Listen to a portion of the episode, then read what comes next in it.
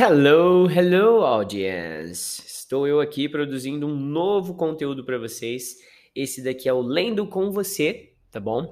É o quadro onde eu vou fazer a leitura. O livro que eu vou ler com você é o Estados Unidos na Prática, cara. Então, ó, deixa eu ligar a live aqui, pera aí. Tô ligando a live no, no Instagram aqui. Só um segundinho e a gente já começa. É um livro muito, muito bom. Eu tenho certeza que você vai gostar. Eu pretendo dividir ele em vários capítulos, então, na medida do possível, conforme eu for tendo tempo disponível para gravar, eu vou falando aqui para você. Eu e meu Kindle aqui, ok? Então, se eu estiver olhando aqui, eu estou olhando para o Instagram. Se eu estiver olhando aqui, eu estou olhando para o Facebook, LinkedIn e YouTube ok? Então vamos lá, vamos começar. Já está checando a conexão, indo live. Vou começar fazendo a leitura de do verso do livro, né? Então vamos lá. Mais de um milhão de brasileiros vive atualmente nos Estados Unidos da América. E um número bem maior deles sonha em um dia tentar a vida por lá. Será que vale a pena? Como será de verdade, e não em sonho, a vida naquele país? Virgílio Galvão, brasileiro radicado em Nova York, mostra nesse livro o que é necessário para saber, para entender, sabe, essa nação que tanto nos fascina.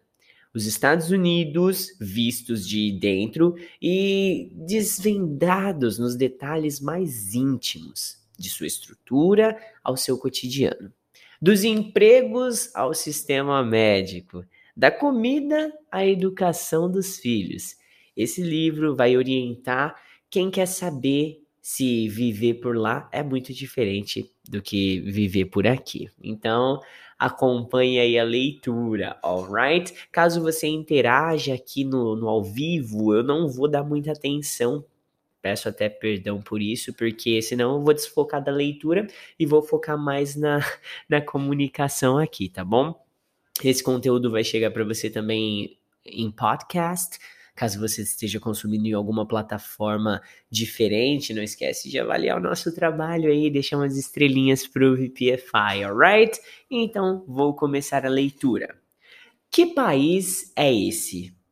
Eu tenho certeza de que ao ler esse título, você se lembrou da música homônima da banda Legião Urbana, aquela obra-prima composta por Renato Russo. Acertei? Pois é, não foi por acaso que eu peguei emprestado para a introdução de um livro sobre os Estados Unidos. Se você faz parte dos milhões de brasileiros que em algum momento sentiram vontade de sair do país, provavelmente os Estados Unidos estavam na sua lista. Afinal, com qual outra você tem tanta intimidade sem nunca ter morado nela? Hum? É, isso é verdade, faz sentido, né? Faz sentido. Ah, peraí. Ah, talvez fosse a única. Ah, isso aqui é importante relembrar, hein, gente? Isso aqui é muito importante relembrar, ó. Presta atenção. Talvez fosse a única nação da lista, afinal, com qual outra você tem tanta intimidade sem nunca ter morado nela? Sabemos onde estão as melhores lojas da Flórida, o nome do presidente, que o Central Park é o parque mais popular de Nova York e que quem abastece o carro é o próprio motorista. Você saberia dizer os melhores lugares para fazer compras em Madrid? Sabe o nome do presidente da Alemanha? Você conseguiria se lembrar do parque mais popular de Amsterdã? Ou seria capaz de dizer como se abastece o carro na Suécia? A terra do tio Sam parece ser a segunda casa de muita gente. E qualquer coisa que acontece lá necessita de, uma, de um comparativo com a situação análoga brasileira. Para muitos, os Estados Unidos são referência em tudo e os americanos estão sempre certos. A comparação não é muito vantajosa para nós, mas há um problema. Há milhões que, assim como Renato Russo fez no Brasil, questionam fatos, comportamentos, leis, decisões, hábitos e tudo mais que afeta o cotidiano desse país. E não falo só das músicas de Bob Dylan, dos livros de Michael Moore ou dos filmes de Oliver Stone. O tom de discórdia é generalizado. Não que o patriotismo esteja em baixa. É fácil avistar bandeiras dos Estados Unidos na fachada de muitas casas pelo país. Acontece que uma coisa não elimina a outra. E os mais bem informados sabem que os Estados Unidos enfrentam uma pedra no caminho em várias questões cruciais para o desenvolvimento sustentável. Em 2013, uma pesquisa conduzida pelo Pew Research Center mostrou que 70% dos americanos acreditavam que o país não é mais tão respeitado quanto no passado. Digite no YouTube a frase The most honest three and a half minutes of television ever. Os três minutos e meios mais honestos da televisão. E você assistirá um trecho do primeiro episódio da série The Newsroom, de 2012. O jornalista Will McAvoy Jeff Daniels, é questionado por uma estudante sobre por que os Estados Unidos são o melhor país do mundo. Com um semblante irônico, McAvoy começa a listar uma avalanche de estatísticas desfavoráveis e conclui: o primeiro passo para resolver qualquer problema é reconhecer que ele existe. Os Estados Unidos não são mais o melhor país do mundo. Até minha última consulta, o vídeo havia sido visto por 8 milhões de pessoas, o que me leva a suspeitar que um número considerável de gente concorda com McAvoy. Mark Tucker, presidente do National Center on Education and the Economy, NCEE, parece ser uma dessas pessoas. Nós fomos tão dominantes por tanto tempo que é difícil aceitarmos que vários países estão nos superando. Ao comentar uma matéria sobre o declínio dos indicadores sociais do país, um leitor do jornal The New York Times radicalizou. Os Estados Unidos são o país mais rico do terceiro mundo. Eu não iria tão longe, mas sempre digo que os Estados Unidos são um país de primeiro mundo com todos os problemas do terceiro mundo. Veja alguns. A distribuição de renda não é nada animadora. Cerca de 40% de toda a riqueza do país está na mão dos chamados 1%, percentagem correspondente à classe no topo da pirâmide social. Nenhuma outra nação do primeiro mundo possui tanta concentração de renda. Uma em sete pessoas coloca comida na mesa de casa utilizando vales alimentação distribuídos pelo governo. Na educação, o momento é preocupante. Em competições internacionais, os estudantes americanos frequentemente ocupam as últimas posições entre os países mais desenvolvidos. Os Estados Unidos da América possuem a maior população carcerária mundial, com cerca de 2,3 milhões de detentos. Esse número corresponde a 22% de todos os detentos do planeta. Há estados que gastam mais com prisões do que com universidades.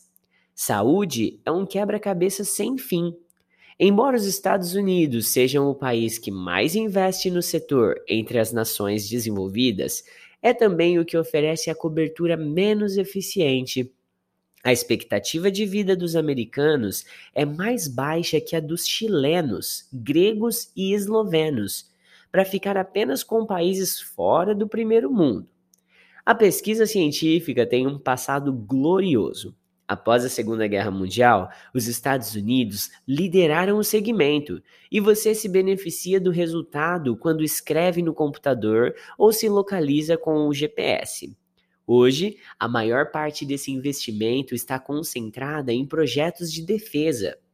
Brasileiros costumam elogiar a qualidade das estradas americanas e a facilidade de se viajar de trem, mas nossa referência é sofrível e causa uma admiração que não é compartilhada pelo primeiro mundo.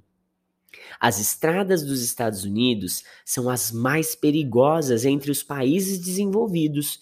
Uma viagem de trem entre Boston e a capital Washington dura sete horas, ao passo que na China uma viagem de distância semelhante leva apenas duas.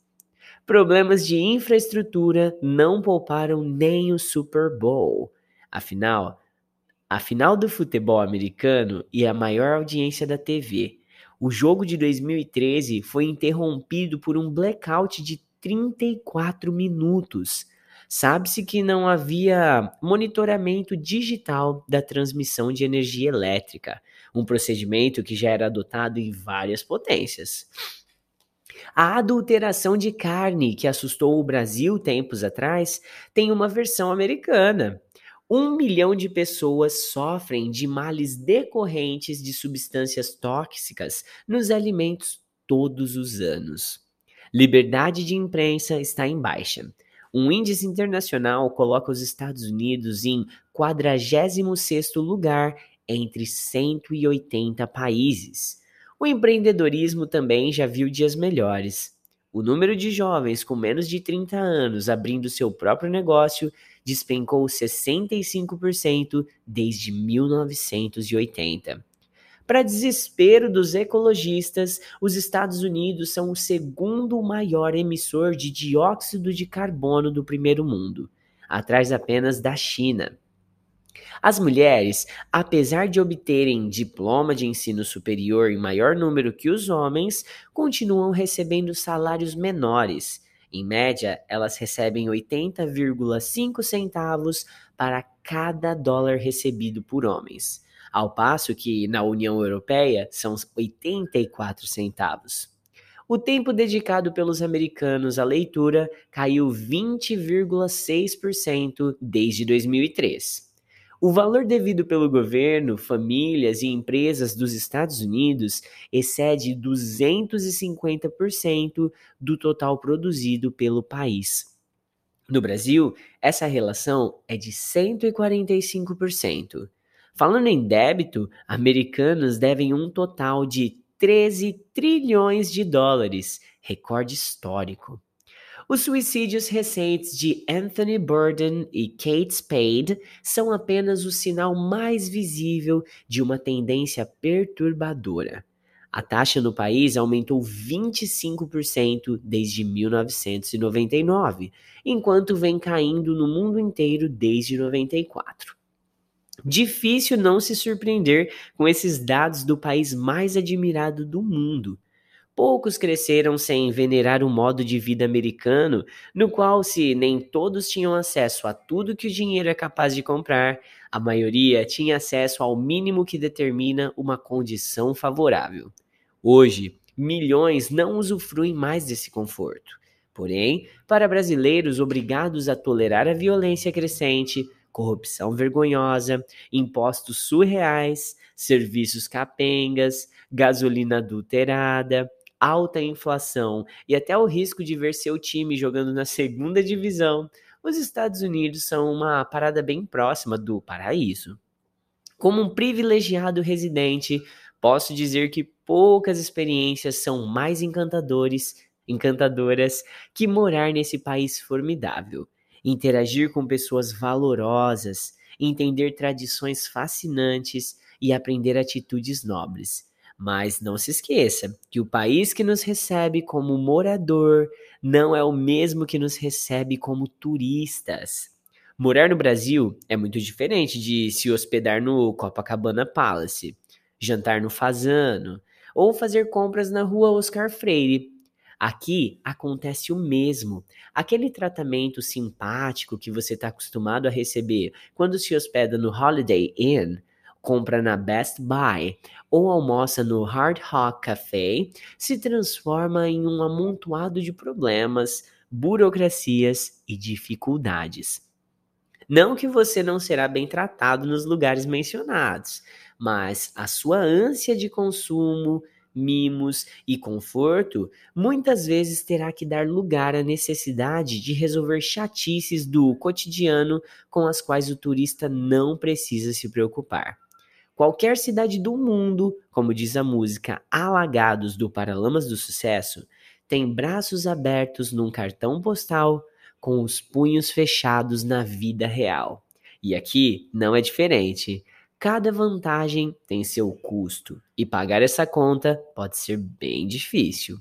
Minha impressão é que os brasileiros que são bem-sucedidos nos Estados Unidos já o eram no Brasil, tendo eles simplesmente fugido de problemas típicos do terceiro mundo para ter uma vida sem más surpresas. Já a classe média faz planos de passar uma temporada nos Estados Unidos com a ideia de adquirir condições valorizadas no país, como fluência no inglês ou um diploma de uma universidade reconhecida. A maioria volta porque a expectativa de conseguir um bom emprego no Brasil com as novas habilidades é grande, mas nem sempre confirmada. No caso daqueles na base da pirâmide social, a questão é mais complicada. A chance de chegar pobre e sair rico é quase nula. De qualquer maneira, poucos parecem desejar morar na Dinamarca, Suíça ou Holanda, embora muitos indicadores sociais desses países sejam mais animadores. As letras Estados Unidos da América são como um imã para sonhadores. Não é de hoje. No clássico livro da Democracia na América de 1835, o francês Alexis de Tocqueville não economiza elogios ao espírito americano. Nos Estados Unidos, nada me fascina mais que as condições de igualdade entre as pessoas. As palavras amáveis continuam a se referir à eterna capacidade do país em receber imigrantes de todo o mundo. Todo cidadão é capaz de se assimilar com os outros e se perde na multidão nada se destaca a não ser a grande imagem do povo.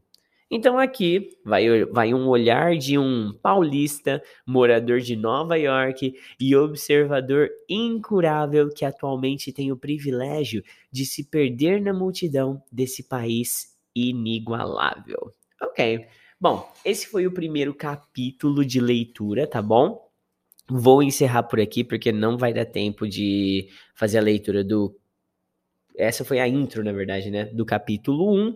Mas quando sobrar um tempinho na minha agenda, eu sento aqui na minha cadeirinha de novo e leio mais uma vez com você. Beleza? Have a great one, VPFire. See you the next time.